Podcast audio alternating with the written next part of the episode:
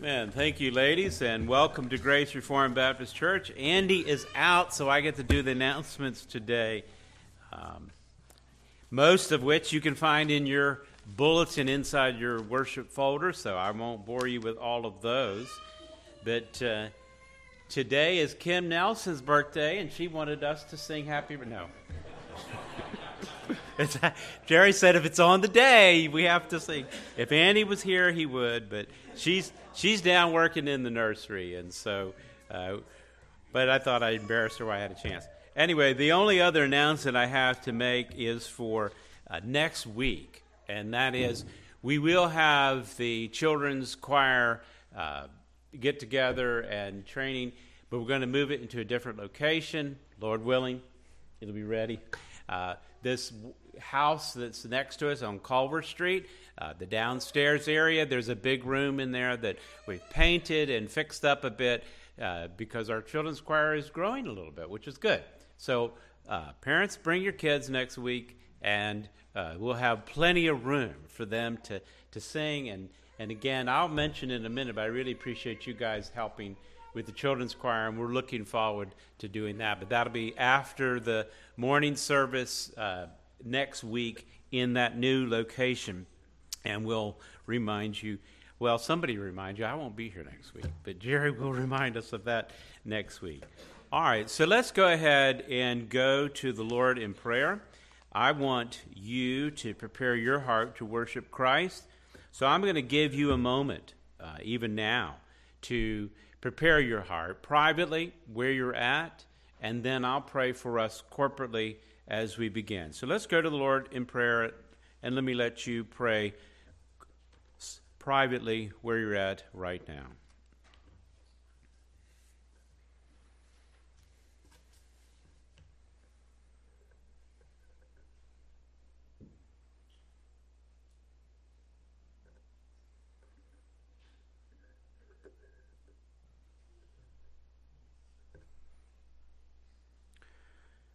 Father, what a great privilege it is to come to worship your holy name.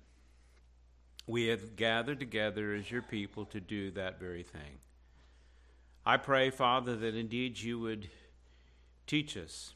Teach us, as the psalmist said, the way of your statutes, so that we might be able to keep them to the end, empowered by a regenerate mind and the Holy Spirit. I pray that you would give us understanding of your truth and your ways, that it might bring about flourishing in our life. I pray that you would lead each one of us into the path of life. I pray for the very least among us, the very young, as well as the very old, that all our days might be days in which follow the path to life and truth, and lead others to life and godliness. I pray, Father, that you would keep us from wasting time at looking at worthless things. May we be constantly reminded of those things that are of great value, ultimately you. I pray, Father, that you would bless us and keep us. May the commandments that you have given to us be those things that are desired from our heart, not to hold to because of a legal requirement, but because of our love for you. I pray that you'd bless us. I pray that you'd keep us. I pray that you'd make your face to shine upon us. I pray that you will receive our worship in the way we intend to give it to you indeed today. May it be sweet in your view, and may it be pleasant and building up to us. I pray for your goodness and glory to be manifested today in a special way. I pray this in Christ's name. Amen. Good morning. Well, let's sing. Let's take our hymn books and stand. And let's turn to number 154. What a friend we have in Jesus. Don't worry about anything, but in everything, let your request be known to God. Philippians 4, 6. 154.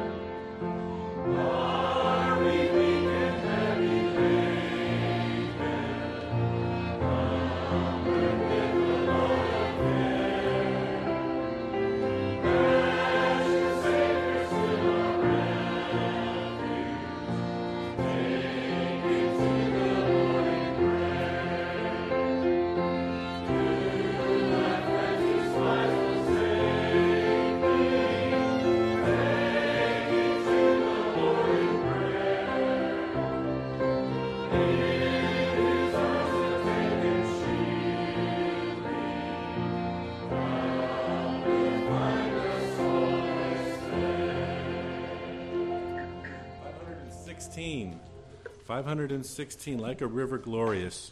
You will keep it perfect in perfect peace with the mind that is dependent on you. Isaiah 26, 3.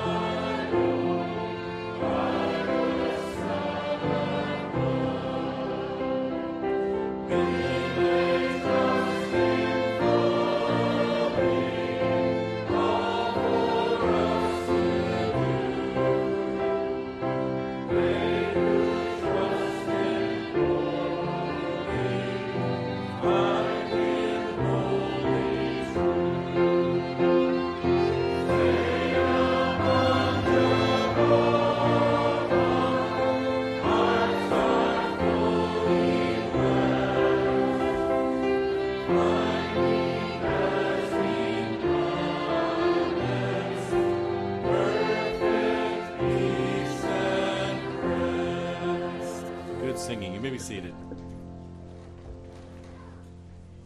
Today is Mother's Day, and I hope you have your celebrations as you would normally do on today and reflect on your mother, your spouse, and others that have meant so much to you in your life.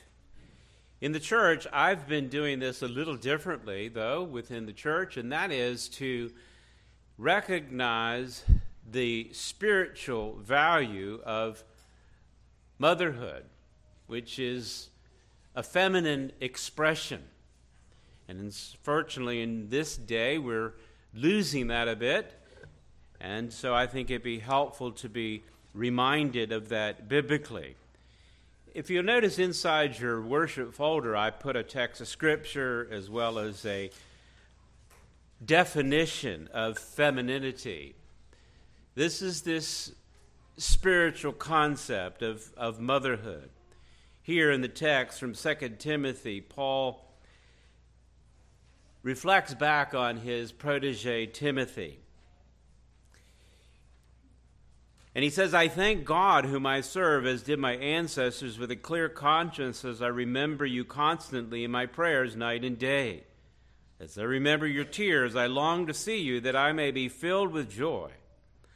I'm reminded of your sincere faith, a faith that dwelt first in your grandmother, Lois, and in your mother, Eunice, as well, and I'm sure dwells in you as well. This is the concept of spiritual motherhood. Whether you have biological children and care for them now, or whether you don't, this disposition of femininity to provide this kind of nurturing for young children is something that we honor within the church, and we use this day to make that expression. All of our children's programs, all of them, are led by women. They teach our children in the various classes. They nurture them. They pray for them. We have a regular prayer team of women who pray for every individual child within the church and organize all of that. We're praying for their salvation, for their sanctification, for them to grow in grace and the knowledge of the Lord. And if you see that one day when they confess Jesus Christ as Lord, it is because of the hidden blessing that they have been given by those women who have nurtured them. Whether they're nurturing them for the choir, as you see the children to come and sing from time to time, or even today when one of them comes forward to share with us a musical interlude. This honors God, and we want to recognize that because this is done quietly, behind the scenes most of the time. It's not so quiet when some of them get upset and the parents have to deal with them, but they're mothering these children. And this is a great treasure to indeed do that. And it's a great honor to God and to their parents and to other women that are in their life that have contributed to their spiritual welfare. So, because I'm good at embarrassing people, I'd like to invite one of our proteges, the protege of Amber's, he up to today, and that would be Stella. Stella, if you come on up for us. And Stella is learning to worship God, expressing her love of Christ through music. And Amber has been working with her on that. And so she would like to play for us. I think it's Joyful, Joyful. Is that the hymn today? And so, Stella, we'd like for you to honor your mother and Amber and ultimately God. And that's what we're doing. And we're looking for a joyful time to hear from you. Would you play for us today?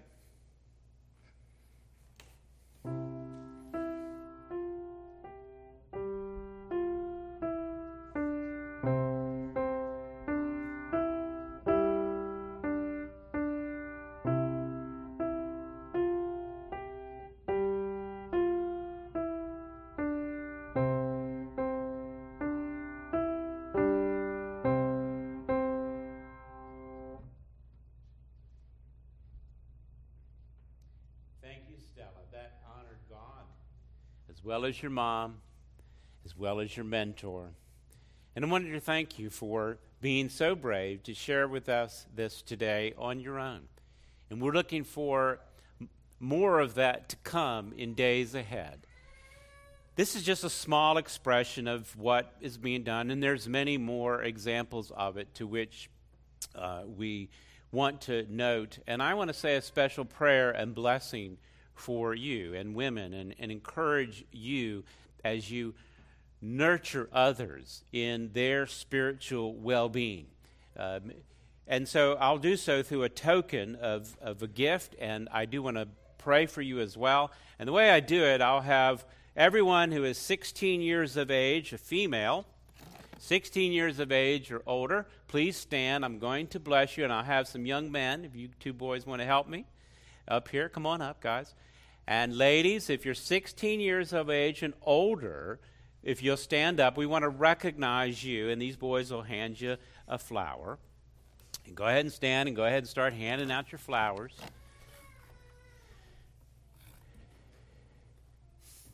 And then you come on up and get more and hand them out. And so everyone gets one who's 16 years of age and older. And don't forget this pianist. Actually, I'm going to get her. Did you get one yet? Okay, now you do. Thank you very much. And while they're doing that, I'll go over something quickly with you. This definition that's given here about women: the heart of mature femininity is a freeing disposition to affirm, receive, and nurture strength and leadership from worthy men in ways appropriate to a woman's differing relationships. I think that's incredibly important. This definition comes from the Council on Biblical Manhood and Womanhood. They'll have a theological treatise on this subject that gets this in depth. This is the heart of this description of what femininity is. I think it's very well, and it's explained through an exposition of Scripture. You can find that online by searching biblical, the Council on Biblical Manhood and Womanhood, and download it as a PDF of about 400 pages, or you can buy the book yourself. But it's a great resource to understand that, and in our day, it needs to be understood. And again, I can't overemphasize the value of women within our culture and within our church. The very beginning, when God created man, he knew this all along. He just wanted to let us know that it's not good for you to be alone. So he made a woman to be complementary, to be absolutely necessary, to be different. Yes, it would be a lie of Satan to say that we are one and the same. We're not. We're uniquely made. Yes, imaging forth those various attributes of God, made in his image, but expressing it with a different nuance, together that we might glorify him and flourish. And we live in a fallen world, and this isn't every circumstance, but for most of you, it would be simply this: to get married, have children, and raise them up in the nurture and admonition of the Lord. Our church would not be able to hold enough. We'd have to split off and make several churches if we continued that as a Christian people. I'm calling us to do that, to bring up children in the nurture and admonition of the Lord, that every one of them will be saved. We need to be intentional about it. But today I want to honor and thank and bless you women who have made a sacrifice behind the scenes. You don't get up here and pray. You don't get up here and read. You don't get up here and preach. But you do that individually with all of these children. And that is a great treasure that this church has. My mother abandoned me.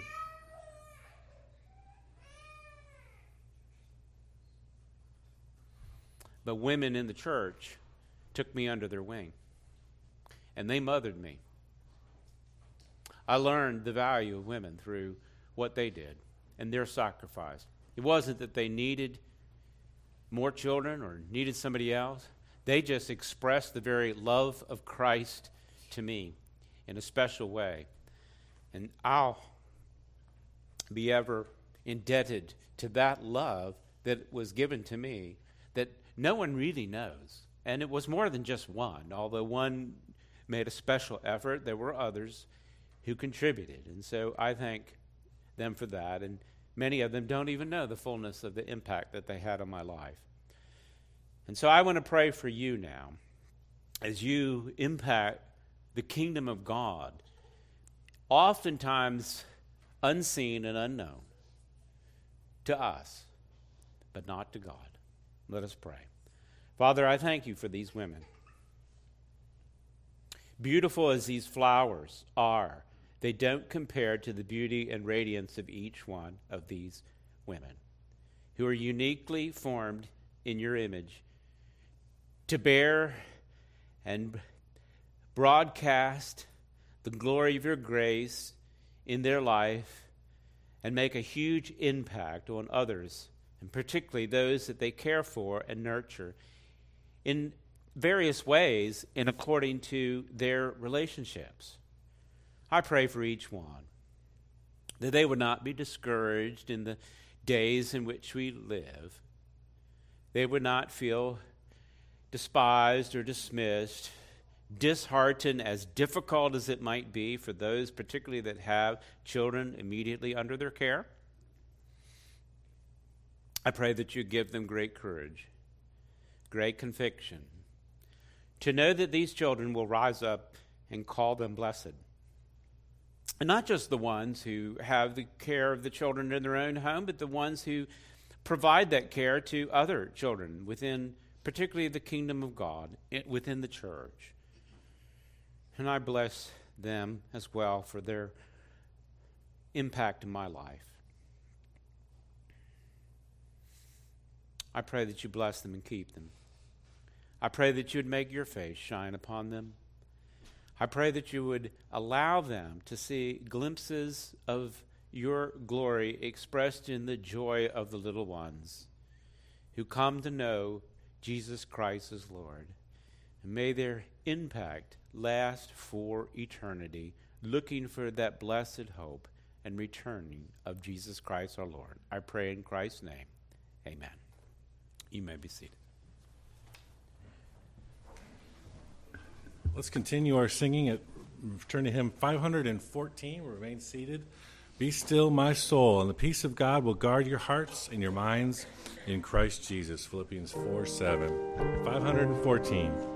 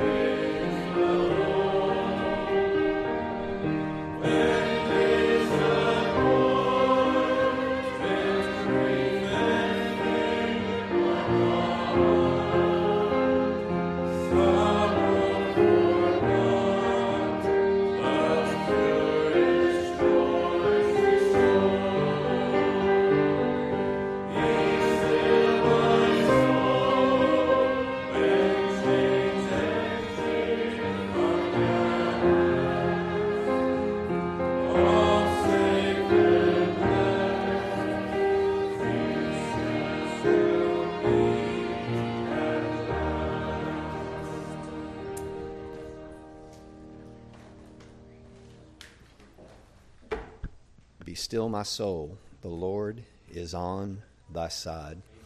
What a wonderful reminder. Good morning, church, and happy Mother's Day.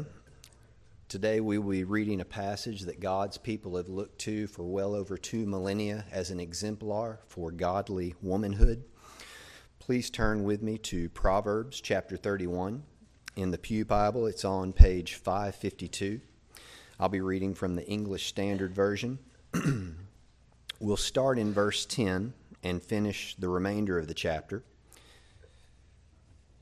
Something that I noticed while I was reading through this passage this morning, and I'm sure at some point our pastor has mentioned this before, but I either forgot or wasn't listening expositionally. These verses 10 through 31, if you do the math, that's 22 verses, which is the same number as the Hebrew alphabet. And these verses are arranged much like the 8-verse sections in Psalm 119. Each verse in the original Hebrew starts with a different letter of the Hebrew alphabet in order. It's a beautiful literary way to communicate truth. But don't worry, I won't be reading it in Hebrew. I can't. Let's start in English in verse 10. An excellent wife, who can find? She is far more precious than jewels. The heart of her husband trusts in her, and he will have no lack of gain. She does him good and not harm all the days of her life. She seeks wool and flax and works with willing hands. She is like the ships of the merchant. She brings her food from afar. She rises while it is yet night and provides food for her household and portions for her maidens. She considers a field and buys it. With the fruit of her hands she plants a vineyard. She dresses herself with strength and makes her arms strong. She perceives that her merchandise is profitable. Her lamp does not go out at night. She puts her hands to the distaff, and her hands hold the spindle. She opens her hand to the poor and reaches out her hands to the needy. She is not afraid of snow for her household, for all her household are clothed in scarlet.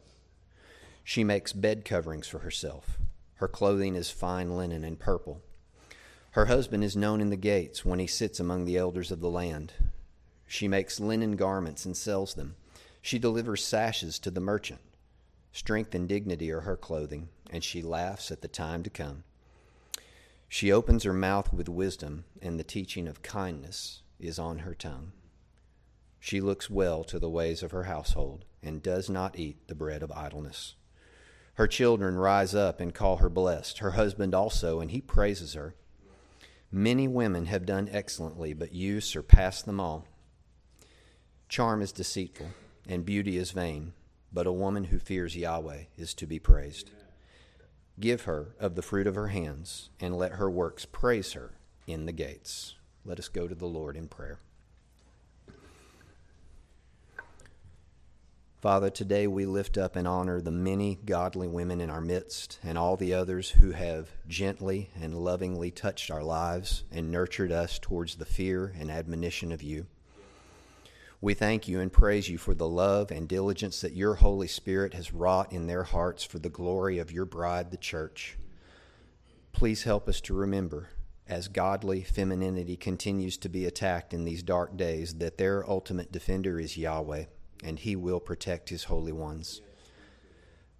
Please help us as men to be strong and courageous in the strength of you to defend and protect them as it is right for us to do. Please use these offerings to glorify your name, build your church, and hasten the coming of your kingdom, which is as certain as anything else in the history of the universe. Please help us all to gird up the loins of our sober minds and set our hope fully on the grace that will be brought to us when Jesus Christ is revealed. It's in the strong and powerful name of Jesus Christ that I pray. Amen.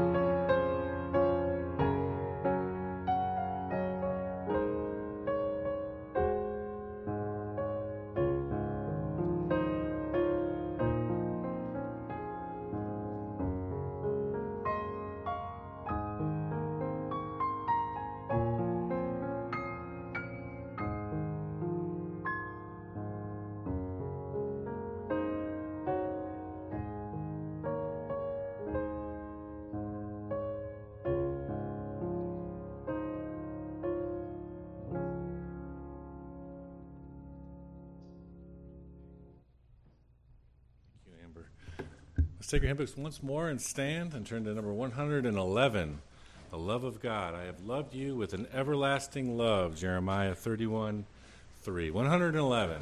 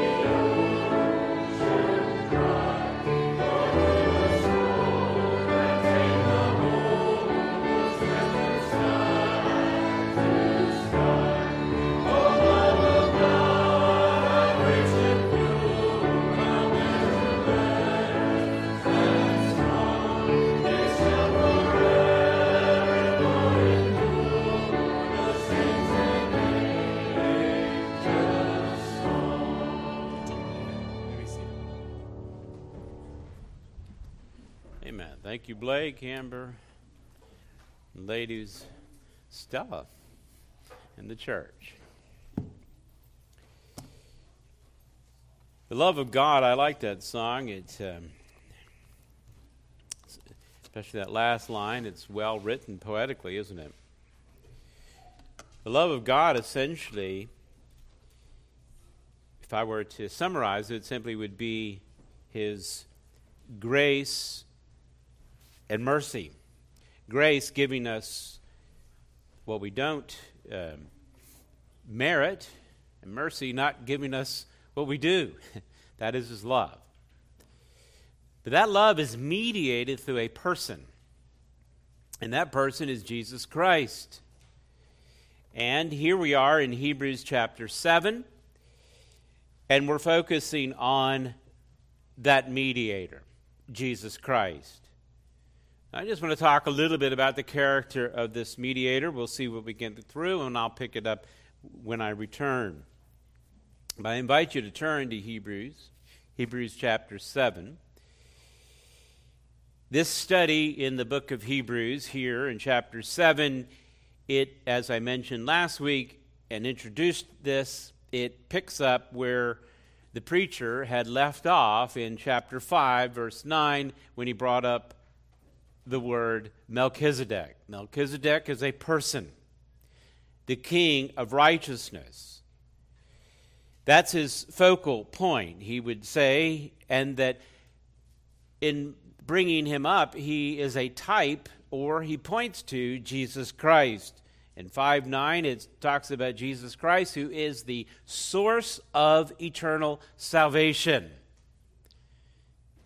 to all who obey Him.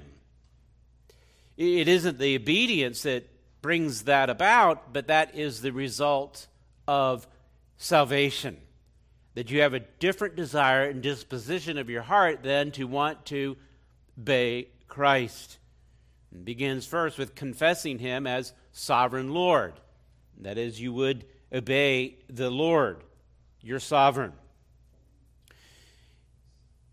The preacher goes on in chapter 5 and verse 10. He says this Jesus is designated by God as a high priest after the order of Melchizedek. And you know how it goes as we flow through it. He says, I have a lot to say.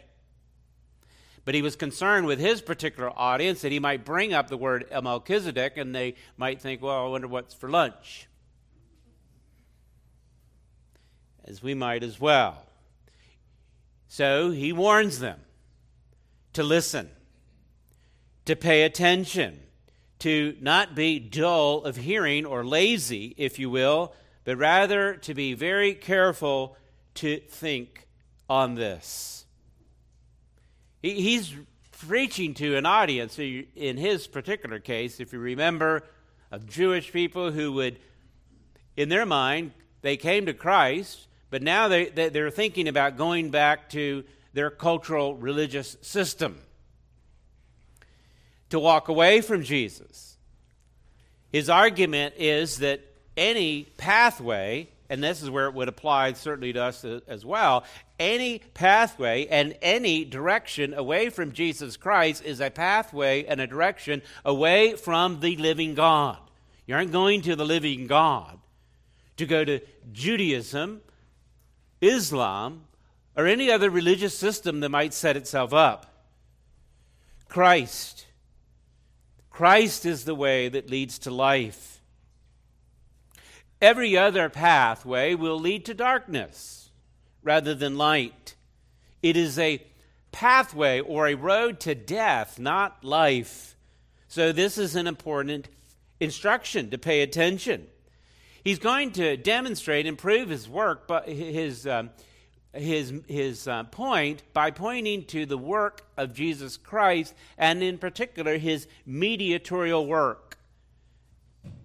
And it's something that we must think about. It's actually not mentioned a lot in Scripture, but it is mentioned a lot in this book. In fact, that is one of the major points throughout in demonstrating the supremacy of Jesus Christ. It is to do so to recognize that there is one mediator between God and man. It is the man Christ Jesus, no one other. Focus on him. This mediatorial work is necessary between God and man because of our condition before God. Our natural state in which we're born is a state of rebellion. In Adam, we have all fallen short of the glory of God. Now, I've already remarked on the children how beautiful and lovely they are, and indeed they are. But at the very heart, you will see expressed in them their own sinful idolatry. They are ultimately worshipers of themselves. It will take strong parenting and nurturing skills to teach them otherwise. Ultimately, it will require a new birth, a spiritual birth, a birth by the Holy Spirit, which will bring about a different disposition of heart in which the child then wants to honor God by obeying him. You can teach them those skills by having them obey you. But always pointing to the reason for them to obey is that they might learn to obey God, ultimately. And pray that they would have those Godward desires that are brought about by faith. Those Godward desires, however, need to continue. It isn't like an event in which you get salvation checked off, and then you go on to do something else. No, it is a new creation in Christ. And for you to be a new creation in Christ and for you to continue to obey Christ, you're going to need a mediator continually. That is Jesus Christ. And that's his point here, his major point about Jesus Christ as our mediator. Jesus spoke the worlds into existence. In fact, you're in Hebrews. It's easy to turn. Go back to chapter 1. Remember, as he introduced this whole thing, pointing out to the supremacy of Jesus Christ, where he says in these last days it is Christ, that is, the final revelation of all we need to know is through Jesus Christ. He's spoken, that is, God has spoken through his Son. Prior to that, there were prophets. There were people that he appointed to speak. Now the Son actually came, God incarnate, this one who is heir of all things. Why is he heir of all things? Because they're all his to begin with. Verse 2 of chapter 1, he created the world. How did the world get here? How do all that you see is here? It is because this one, Jesus Christ. We can't make too much of him. Because he is the radiance of the glory of God, the exact imprint of his nature, verse 3. That is, he's saying this Jesus is not anybody. He is the one who spoke the worlds into existence. This is God himself incarnate. And beyond that, notice if you're there, look at this here. Then he says he upholds the universe by the word of his power. That same principle applies to us, being obedient to the faith. It is because of Jesus Christ. The only reason this world hasn't fallen apart, although a lot of people see the handwriting on the wall, if you will, and panic about it and say, well, we need to make some sort of carbon tax. We need to worry about this. I'm not suggesting you aren't a good steward, but let me tell you this. You don't hold all things by the word of your power. It is Jesus Christ. Go to him. You use any anxiety or fear to call you to come to Christ. And then have the confidence that he knows what he's doing because he made it all to begin with. And he keeps it all. It is this one who has then purified our sin and is king and sat down on the majesty on high. It is complete. It is done. And that is how you can be assured of your salvation. It is because of the completed work of Jesus Christ. But there is a continual aspect. That is, he continues as a mediator. And this is why you won't fall away. Because although you might be unfaithful, he is not. He is always faithful, he is always true, and he is the only one. We continue because of his continual mediatorial work on our behalf. It isn't a one-time event. So this preacher in Hebrews, he wants his congregation then to exalt in, to praise the glory of Jesus Christ. And particularly his focus here is on his mediatorial work as a high priest. He wants us to know not only what he has done, but what he is doing and what he has promised to do on our behalf. On the behalf of his beloved, those that are in Christ are said to be gifts of God. A gift from the Father. A gift for which he will not lose because he will keep by the word of his power. The reason I haven't apostatized is because of Christ's mediatorial work on my behalf. And so I praise him. I have to be reminded of it from time to time. And what a great reminder. And the response is great praise and worship. That's what the preacher wants the people to know here. How could you think of going anywhere else? Teach that to your little ones. Where would you go to find eternal life? Show them that it is in Christ alone. There is nothing superior. So to identify some of the aspects which we'll get into, these aspects of this mediator, not inclusive here, but some of them are typified by this one person, Melchizedek, because sometimes it's easier to think about those things that are immaterial by focusing on that which is material. The message of Hebrews, I said before, is essentially a sermon based in Psalm 110, as we would note it, and particularly verse 4, where David looks back from Genesis 14 and provides an inspired commentary on that historical event when Abraham met Melchizedek, and speaking of the Messiah, the one to come, who would come 1,000 years later, he said, "You are priests forever after the order of Melchizedek." So it would be helpful for us to know what is meant by this type, Melchizedek, so that we could understand better the antitype, which is Jesus Christ. If you're in Hebrews, you can then move forward again to chapter 6 as an introduction to get a summary statement of who this person is that is after the order of Melchizedek. The preacher of Hebrews then transitions back to bring this subject back up, which he'll go through in chapter 7. And he explains it this way. We have this verse 19 of chapter 6. We have this, a sure and steadfast anchor of the soul, a hope that enters into the interplace behind the curtain. It's the imagery of the temple worship, if you will. The curtain would have been the holy place. And what imagery is he using? Well, there is an anchor of the soul.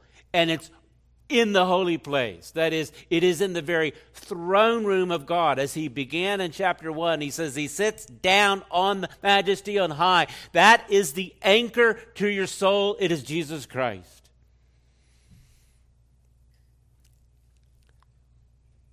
That's your lifeline. An anchor in heaven. Only one, Christ. And he says he's gone before, verse 20, like a forerunner, if you will, on our behalf. Because where he is where we will be. All of those that are in Christ will be with him. And it is steadfast and sure because of Jesus Christ. And then he has become and demonstrated then, fulfilling that prophetic type, a priest forever after this order of Melchizedek. I'm going to read our text in chapter 7 now, and for time, I think I'll just go down to verse 17, because I want to unpack some of these aspects, and I'll just get to probably 3 today. But let's look at the text then as he unfolds Melchizedek, and I invite you to read the whole chapter on your own, to take what I've said today and compare it, think about it during the week, and we'll resume in 2 weeks. Chapter 7. For this Melchizedek, king of Salem, priest of the Most High God, met Abraham returning from the slaughter of the kings and blessed him. To him, Abraham, apportioned a tenth part of everything. He is by translation of his name, speaking of Melchizedek, king of righteousness. That's what Melchizedek means. Then he is also king of Salem, that is, king of peace. He's without father or mother or genealogy, having neither beginning of days nor end of life. But, and notice this is important, but resembling the Son of God, he continues a priest forever. This is the typified nature of Melchizedek. He points forward or illustrates Christ. Verse 4. See how great this man was to whom Abraham, the patriarch, gave tenth of the spoils. And those descendants of Levi who receive the priestly office have a commandment in the law to take tithes from the people, that is, from their brothers, though these also are descended from Abraham. But this man who doesn't have descent from them received tithes from Abraham and blessed him who had the promises. It is beyond dispute that the inferior is blessed by the superior. In the one case, tithes are received by mortal men, but in the other case, by one of whom it is testified that he lives. One might even say that Levi himself, who received tithes, paid tithes through Abraham, for he was still in the loins of his ancestor when Melchizedek met him. Now, if perfection had been attainable through the Levitical priesthood, for under it the people received the law, what further need would there have been for another priest to arise after the order of Melchizedek, rather than one named after the order of Aaron?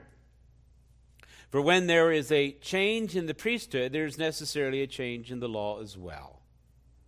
Old covenant versus new. For the one of whom these things are spoken belonged to another tribe, for which no one has ever served at the altar. For it is evident that our Lord was descended from Judah, and in connection with the tribe of Moses said nothing about priests. This becomes even more evident when another priest arises in the likeness of Melchizedek, who has become a priest not on the basis of a legal requirement concerning bodily descent, but by the power of an indestructible life. For it is witness of him, you are a priest forever after the order of Melchizedek. Let us pray. Father, I do pray that you will grant to us by the power of your Spirit to be able to see and savor Jesus Christ increasingly. May we look at these aspects that are typified by Melchizedek, those things that point to Jesus Christ, and may our assurance in him and our affections of him increase even in this day, and create great courage and conviction in Jesus Christ alone. I pray this in Christ's name. Amen. As I've mentioned by way of introduction, that this section here provides a comprehensive look at Melchizedek, and in particular what it typifies, and that's this mediatorial work of Jesus Christ. Melchizedek, as I mentioned, is an actual person. He resembles Christ. In that sense, he is a type of Christ. He points to. And I think I mentioned last week that this isn't by happenstance. This is by the very divine providence of God that he brought about this person to have this engagement with Abraham for this very time right now, to demonstrate and point to, illustrate, if you will, Jesus Christ. That's the whole point of Melchizedek. Look at verse 4. Speaking of this Melchizedek, who exists in reality and history, he points to Jesus, and notice what it says about him. See how great this man was. With that phrase, the preacher draws our attention to the reality of the superiority of Melchizedek. This is one who serves as a marker for the one who will ultimately fulfill all of those aspects in reality, in perfection. It's pointing to the Messiah, Jesus Christ. I'll note a few of those aspects with the time that remains. And the first one, I want you to think about specifically your mediator, Jesus Christ, is his sovereignty. For you to recognize that indeed he isn't any priest, he is of a special order, he is a sovereign priest. I alluded to that in verse 2, if you notice here. It says his name, of course, is King of Righteousness. That is the name of Melchizedek, who points to Christ. Melech is king, and Zedek in Hebrew is righteous, so hence you have this idea of King of Righteousness. But it goes on to tell where he's from, and that is King of Salem. Salem means peace. It is an old name for Jerusalem. We emphasized that last week, that it reminds us of these two concepts, that is righteousness and peace. The only way you'd have righteousness before God is through the King of Righteousness, and therefore have peace with God through the very Prince of Peace. We need peace with God, as I've mentioned, a righteous God who justly responds to the rebellion of sin. That just response is what we might call the wrath of God. The wrath of God being revealed, which, by the way, some of it is by the way in which he allows people to do what they want to do. It's not suppressing evil in their own life.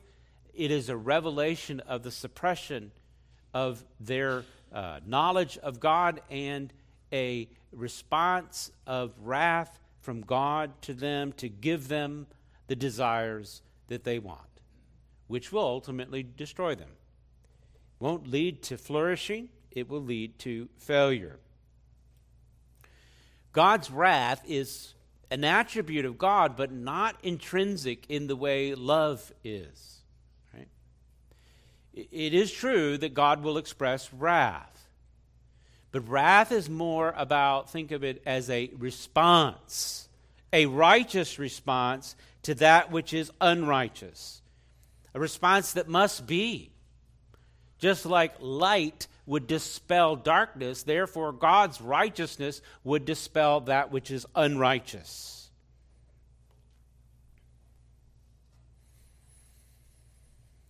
God is not angry in the way we are angry. His wrath doesn't flow, if you will, out of an essential part of his character. It flows out from his righteousness as a response to that which is evil, to that which leads to failure and the lack of flourishing.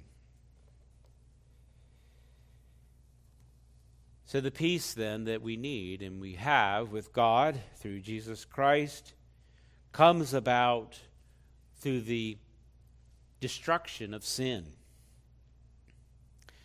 God must destroy sin. Respond to it, otherwise we would have no peace with him. This is brought about through a singular way, and that is through Jesus Christ, the only mediator between God and man. It is through Jesus Christ. His mediatorial work then is emphasized, and like Melchizedek, it would remind us indeed that he is this holy God, this King of righteousness, but also King of peace.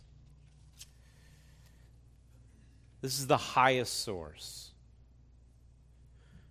And though a priest in their function functions as a servant, as which Christ did, he always remains a sovereign. And I think that's something for us to keep in mind. When we come to Christ, our mediator, who will mediate on our behalf, serve as a priest, he is always sovereign Lord. And the author of Hebrews makes that point. In fact, that is our confession, indeed, that Jesus Christ is Lord. If you have keep your finger in Hebrews 7, if you want to see the fullness of his revelation expressed, you can find it in Revelation chapter 19. In the incarnation, that is, when Christ was born, took on human flesh, his deity was veiled. His sovereignty was veiled. It was veiled in flesh. We couldn't fully see it. We could see some expressions of it, some glimpses of it. If we saw the fullness of it, it would blind us like a blinding light. But he is coming again, and we call it the second coming, and the book of Revelation details much of those events, and particularly in chapter 19, it tells us about what it might be when Christ returns in the fullness of his glory. It'll be contrasted quite a bit to his, what we would call his first advent. This second advent is a revelation of his glory, and in fact, that's what the word revelation means. It means the revealing, if you will, of Jesus Christ. I'll drop down to verse 11 if you're there in chapter 19. Here's a vision John gets. I saw heaven opened, and behold, a white horse. How'd he come in? On a donkey, humble, veiled. They hailed him as king, and yet they didn't. He's king all along. But here it won't be veiled. Here you'll see it in full glory. That's the picture. That one sitting on it is called what? Faithful and true. And in righteousness he judges and makes war. It isn't that he's a warmonger, an angry person. He's fully righteous. And again, as you stand before him in unrighteousness, you will melt away. There will be no struggle, no real battle. If from our perspective, we use human terms and think of it in a battle, is nothing. This one who creates the world by the word of his power, who continues it by the word of his power, when he comes to destroy evil and the evil one, it will be over. That's the imagery. His eyes are like a flame of fire. They're just trying to give you an imagery of it. In his head are many diadems. That is, he is sovereign Lord. And he has a name written that no one knows but himself. He's clothed in a robe dipped in blood. And the name by which he is called? The Word of God.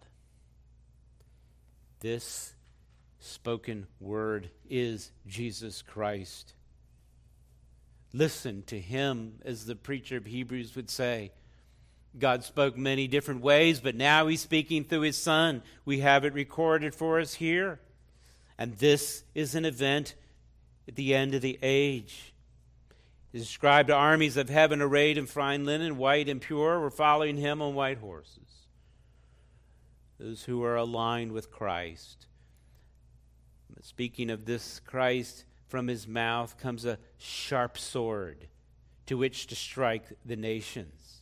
And he will rule them with a rod of iron. He will tread the winepress of the fury of the wrath of God Almighty. This is the imagery of the return of Jesus Christ. Anyone outside of Christ will be trampled like grapes, the very wrath of God. But who is this one? This one with the diadems on his head. The one with the flaming eyes of wrath against that which is unrighteousness. The one with the sharp sword cutting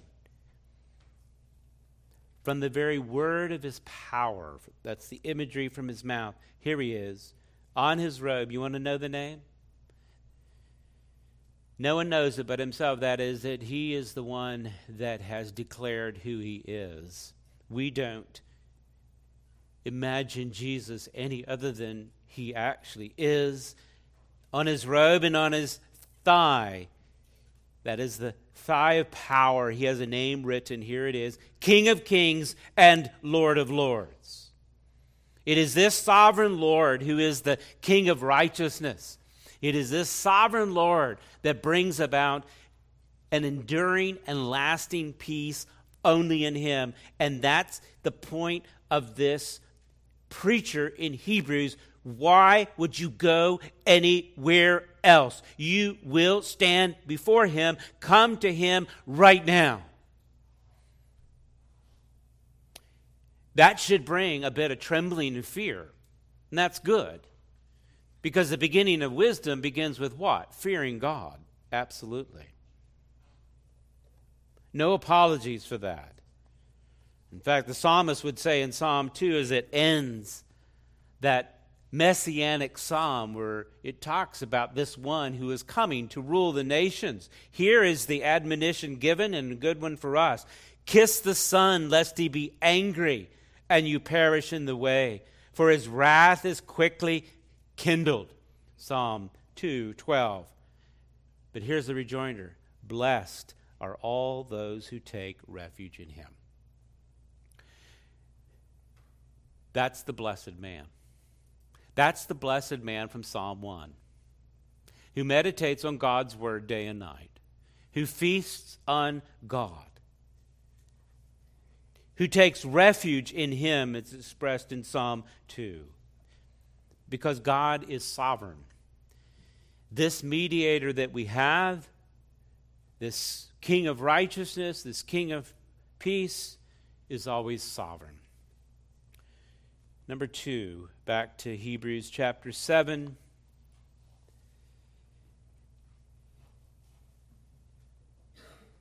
Because of who he is, then,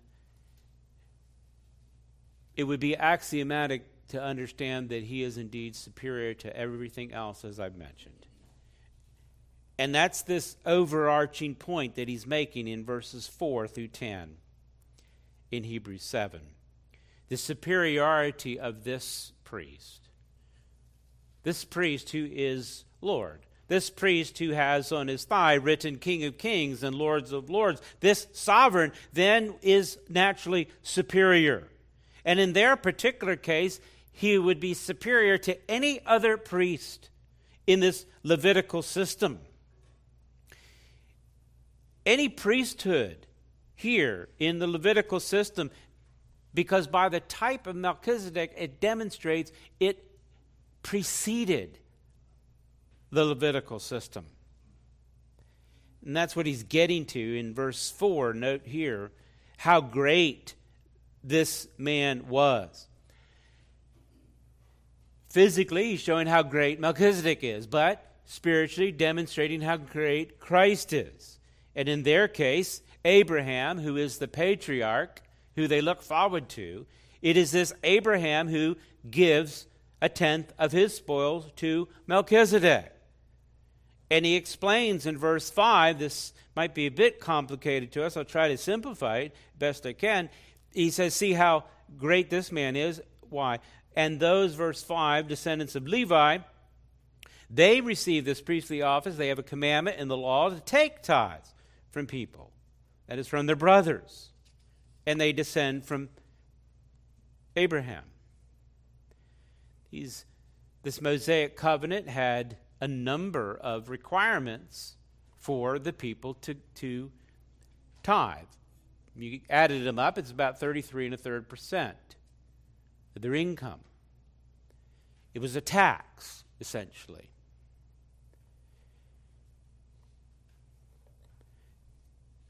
Governmental taxes, if you will. But it's different in Abraham. He's giving, which that's a good number to use, 10%, which traditionally was used, particularly at that time. But he doesn't have this commandment to give. Under the Levitical priesthood, they were commanded to give. There were free will offerings that they gave in addition to that, but there was also this command, this requirement, if you will. But the point of contrast is this. Abraham, the patriarch, he offers the man of God, Melchizedek in this case, as gratitude for God's blessing. He's not obligated in this case to pay tribute. He gives him a free will offering. It's a recognition on Abraham's part that all that he received, and particularly the victory in battle where these spoils came from to begin with, if you remember the story we went through last week, Genesis 14, he's thankful for the good gifts that have come because he recognizes they come from God. And beloved, that's the spirit of giving. To recognize every good and perfect gift comes ultimately from God. The only reason we have anything is because God has granted it to us. Melchizedek then functions as a mediator between God and man, typifying that.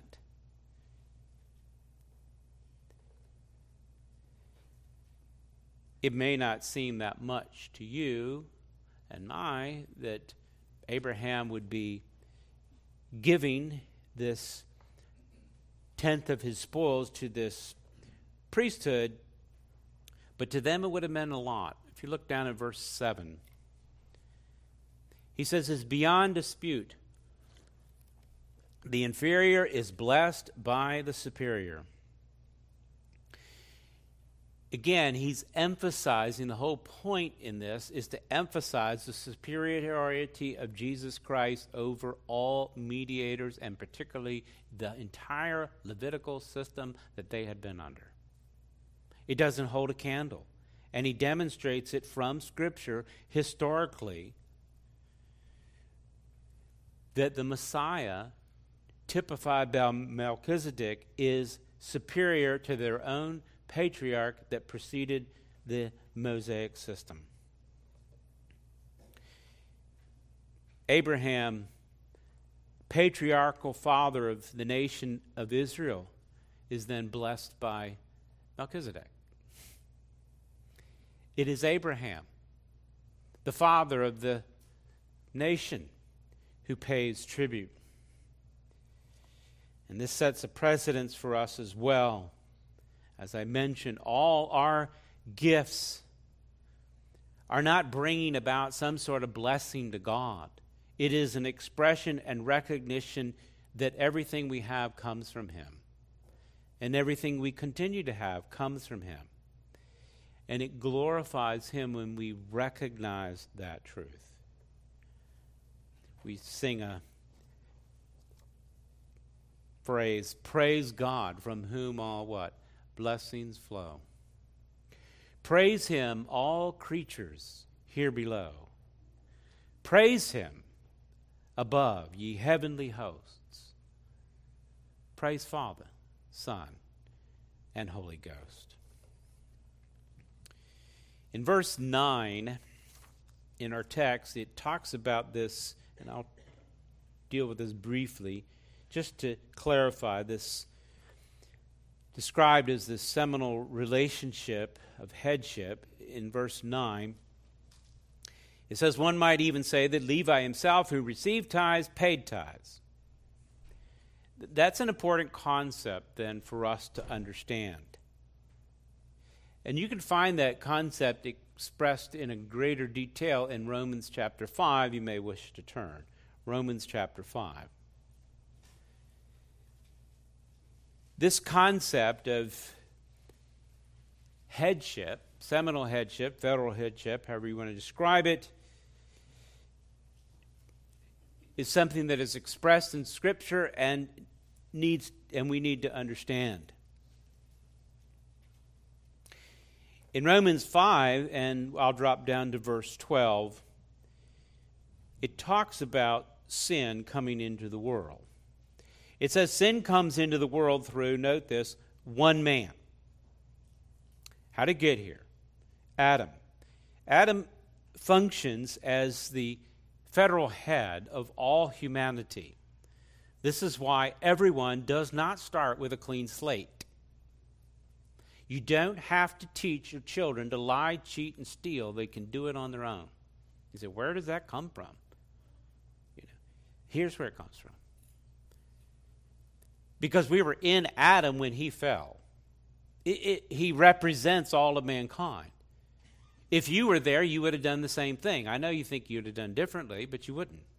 That's the point. So verse 12, it says, "So then death spread to all men because all sinned." How does all sin? In Adam. "For sin indeed was in the world before the law was given, but sin is not counted where there is no law. Yet death reigned from Adam to Moses, even over those whose sinning was not like the transgression of Adam." Adam is our representative, who was, note here, a type of the one to come. And here the type is used as well. And by contrast, first man, the last man, Jesus Christ, the free gift is not like the trespass. For if many died through one man's trespass, much more have the grace of God and the free gift by the grace that one man, Jesus Christ, abounded for many. That's the point that he's making here. That it is through this one man, Jesus Christ, that would abound to all in life who put their refuge in him. The free gift is not like the result of that one man's sin. For the judgment following the trespass brought about condemnation, but the free gift following many trespasses brought about justification. For if because the one man's trespass, death reigned through that one man, much more will those who receive the abundance of grace and the free gift of righteousness reign in the life through the one man, Jesus Christ. Therefore, as one trespass led to the condemnation for all men, that's the seminal headship that we're talking about, so the act of the righteous leads to justification and life for all men. For by one man's disobedience the many were made sinners, so by the one man's obedience many will be made righteous. It is through this King of righteousness that it will be accomplished. It is only through this one man that this righteousness will be received. That's Paul's point here, too, which agrees with the preaching in Hebrews. The law came, then, for what purpose? To increase the trespass. That is, the law is set up and it doesn't bring about life. It brings about condemnation because it demonstrates that you're not righteous. That's the point. But where sin increased, grace abounded all the more. Grace is the unmerited favor of God granted to those that are in Christ Jesus. So that as in sin reigned in death, grace also might reign through righteousness, leading to eternal life through Jesus Christ our Lord.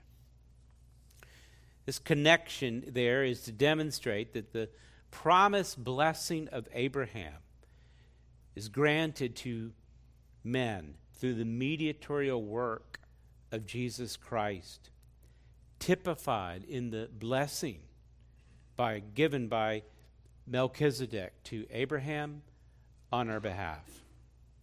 I have one more point I think I can squeeze in here before we close.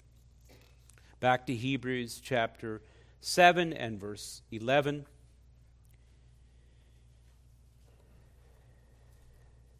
It talks about perfection. If perfection had been attainable through the Levitical priesthood, we wouldn't need another priest.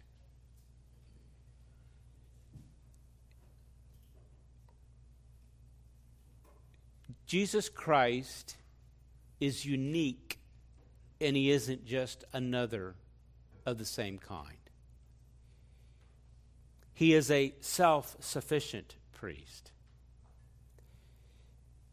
We have the doctrine of aseity. It's a good word to know because it kind of encapsulates good theology. To rightly think about God, and particularly here, our mediator, Jesus Christ. We may become like Christ in our Christianity to grow in grace, the knowledge of the Christ, but we will never be Christ. We will never become deity. The creature is always distinct from the creator. God is self-derived, if you will, self-originated. He is self-sufficient. He is independent and autonomous. Now, we like to think of ourselves as independent, autonomous, but we're really not. And it doesn't take much to remind us of that very fact. God is not like us in that respect. Our Jesus Christ, our high priest, does not depend on anything else outside of himself. This perfection that's spoken of here refers to the ability to accomplish reconciliation between God and man, which results in peace. There is no religious system, no ritual that can accomplish this, and you certainly couldn't do it on your own.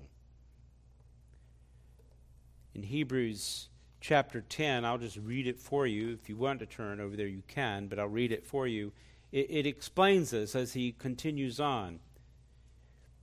For since the law has a shadow of the good things to come instead of the true form of these realities, it can never, by the same sacrifices that are continually offered every year, make perfect those who draw near.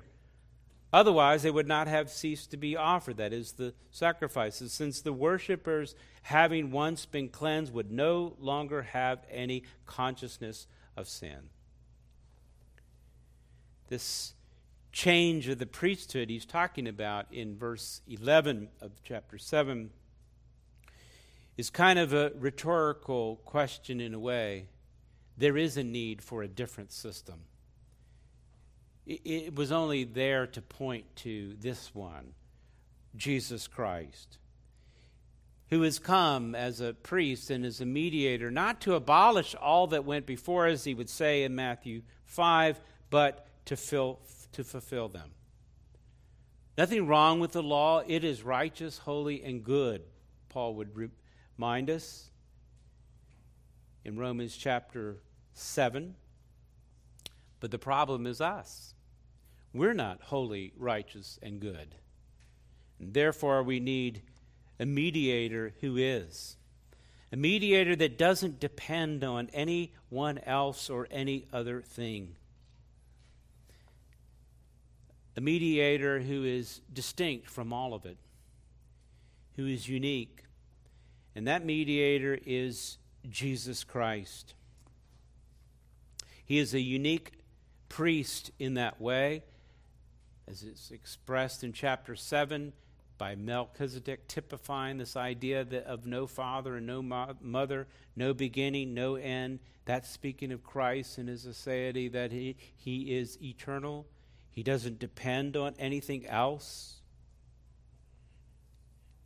Instead, he has an indestructible life, verse 16 of chapter 7. He's not a priest based on the basis of legal requirements like the Levitical priesthood, nor on bodily descent, that is, a family member moving forward, but by the power of an indestructible life.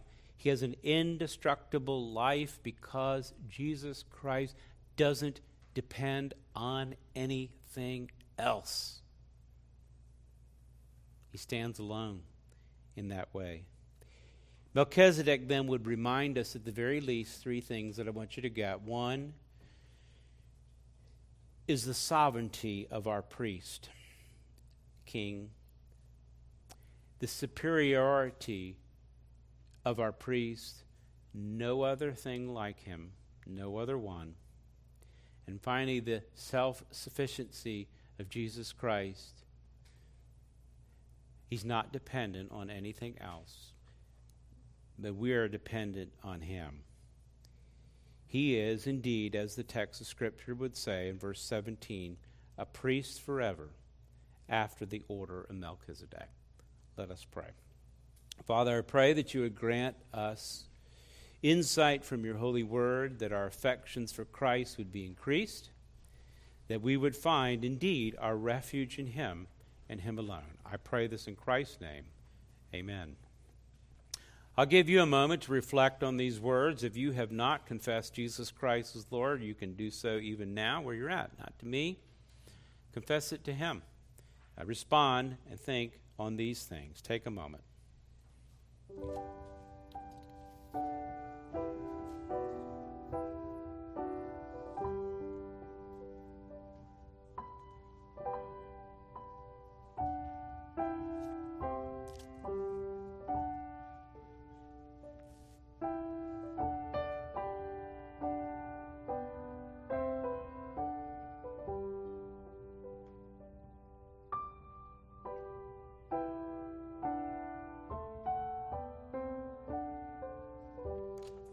Oh, Father, grant us to indeed see a clear vision of Christ and be comforted by all that he is, indeed, a priest forever, our priest, after the order of Melchizedek.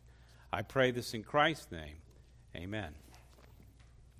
I do want to do the doxology since you prayed. I don't know what song we're doing, but I liked it. Did y'all want to sing that too? Jerry, you come on up and lead us if I mess you up here. This is what I do best.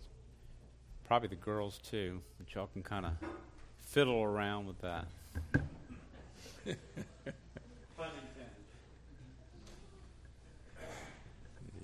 Let's all stand up. What number is it? 6 what? 668. And way back in the book. All right, 668.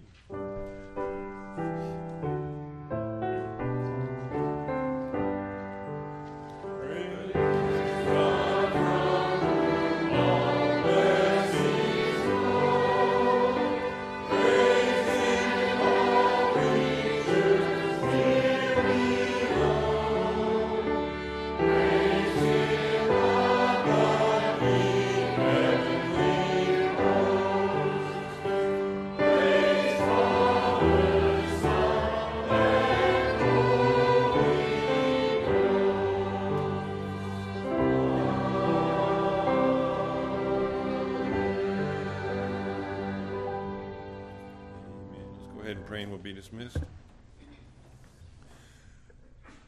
Oh, the depths of the riches and wisdom and knowledge of God. How unsearchable are his judgments and how inscrutable his ways. For from him and through him and to him are all things. To him be glory forever. Amen and amen. We're dismissed.